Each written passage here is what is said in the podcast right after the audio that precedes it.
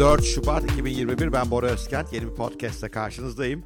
Bugün teknoloji dünyasından iki önemli haberi yorumlamaya çalışacağım. Bir tanesi Apple ile ilgili. Apple'ın otomobil işi galiba bayağı ciddiye biniyor. Kia ile bir işbirliği hatta bir yatırım dedikoduları var. Önce onu konuşacağız. Sonra da dünyanın en zengin insanı. Sırayla değişiyorlar bunlar galiba. Şimdi yine Jeff Bezos Elon Musk'a geçmiş durumda Tesla değeri biraz düşünce. Jeff Bezos CEO'luktan çekiliyor. Kendini yeni görevlere veriyor. İkisi de çok ilginç gelişmeler. İkisi de bugün yorumlamak istiyorum. E, çünkü bu tip büyük teknoloji firmalarının hareketleri sektör değiştirebiliyorlar, endüstri değiştirebiliyorlar. Acaba bunlardan ne çıkar? Bunu konuşuyor olacağız. Ama her zamanki gibi sizden bir ricam var. Eğer podcastlerimi seviyorsanız bir yorum, bir e, like çok çok iyi olur. Başka da paylaşmanız çok iyi olur. Podcast kanalı büyütmek için desteğinize ihtiyacım var. Haydi başlıyoruz.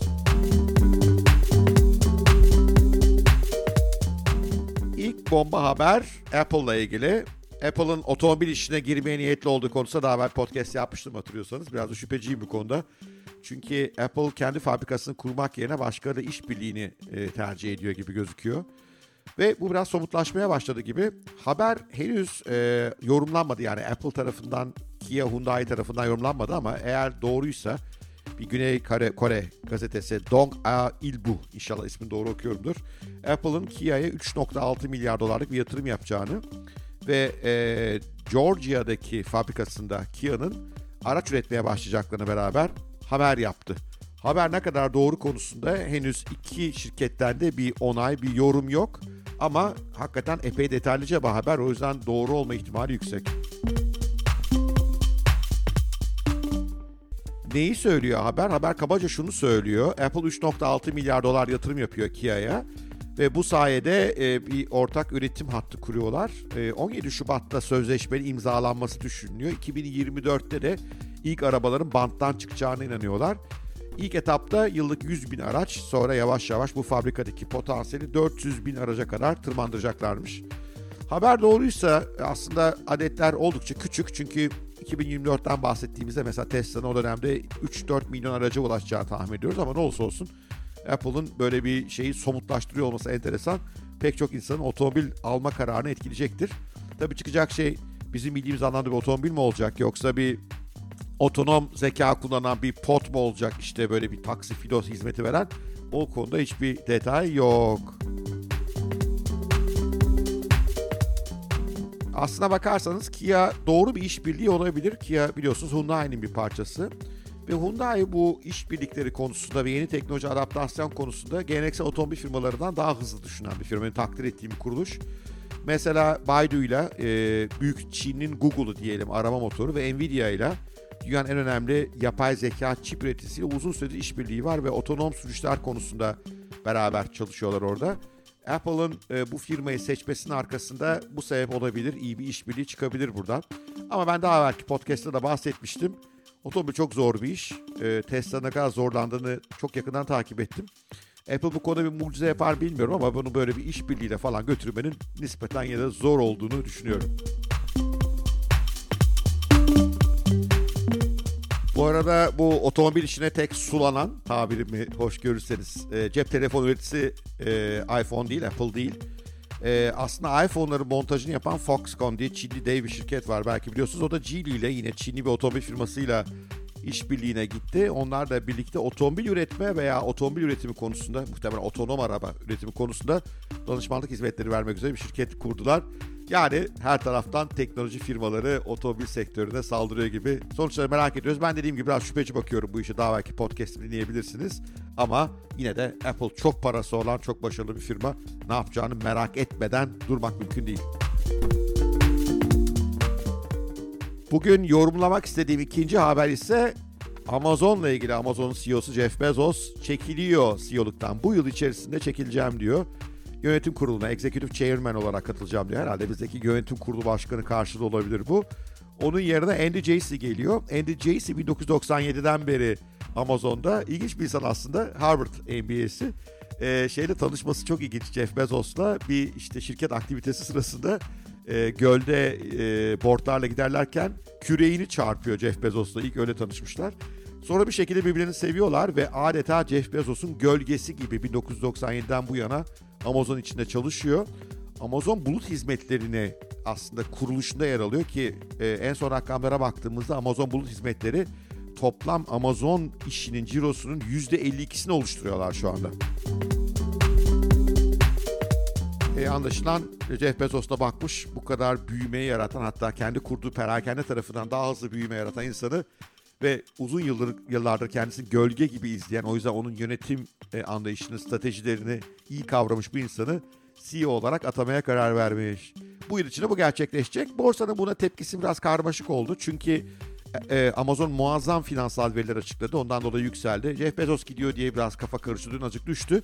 Ama benim tahminim çok fazla etkilenmeyecektir. Çünkü okuyabildiğim, anlayabildiğim kadarıyla bu yeni CEO'muz Andy Jassy de Amazon'daki Jeff Bezos kültürünü, Jeff Bezos ruhunu götürecek onun kafasında bir insan aslında. Peki Jeff Bezos ne yapacak? Esas soru bu.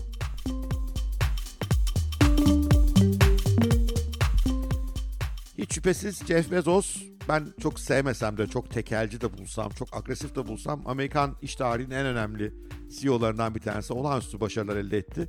E, şu anda şirketin değeri 1.7 trilyon dolar civarında. Son çeyrek cirosu 100 milyar dolara geçti. İlk defa bunu başardılar. Yani ortada hakikaten olağanüstü bir teknoloji var ve pek çok alanda da inovasyonların öncüsü.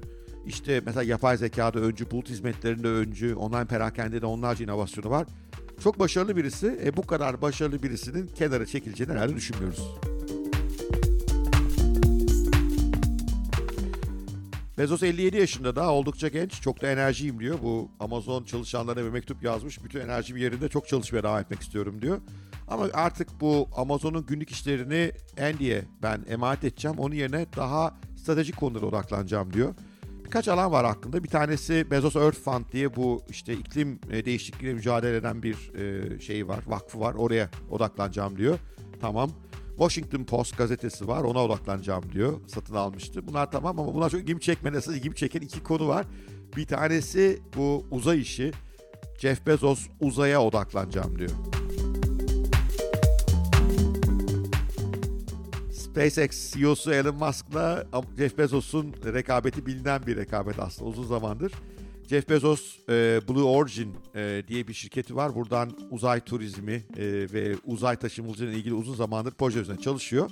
SpaceX'in açıkçası epey gerisindeler yaptıkları iş itibariyle. İşte Jeff Bezos diyor ki onu yönleneceğim, onu hızlandıracağım diyor. Bu tabii önemli. Çünkü Jeff Bezos ne yaptığını bilen, son derece planlı, kararlı, odaklı, uzun vadeli düşünebilen bir lider. Onun bu uzay işine girişinin etkileri mutlaka olacaktır. Birinci bana heyecan veren konu bu.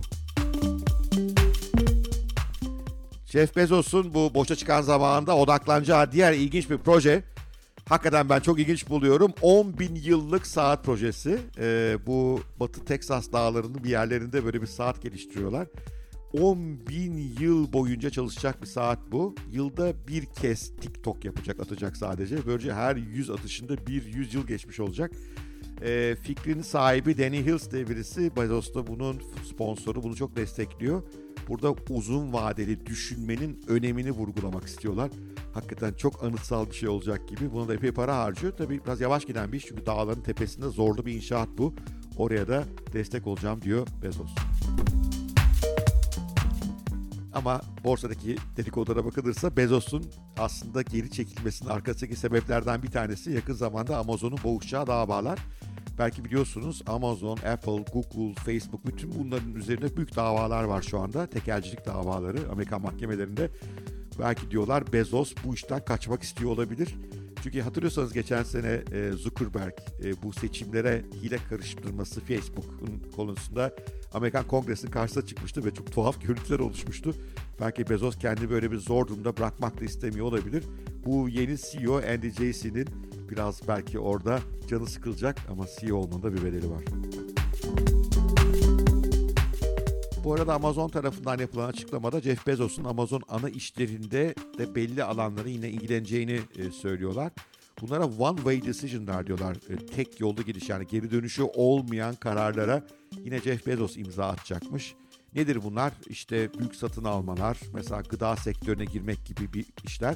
Buralarda yine Bezos'un aktif rol oynayacağını söylüyorlar ama günlük aktivitenin tamamı yeni CEO'ya bırakılıyor. Evet böylece aslında bu FANG denen hani büyük teknoloji firmaların içerisindeki CEO'ların neredeyse hepsi gitmiş oldu. Bir Mark Zuckerberg var.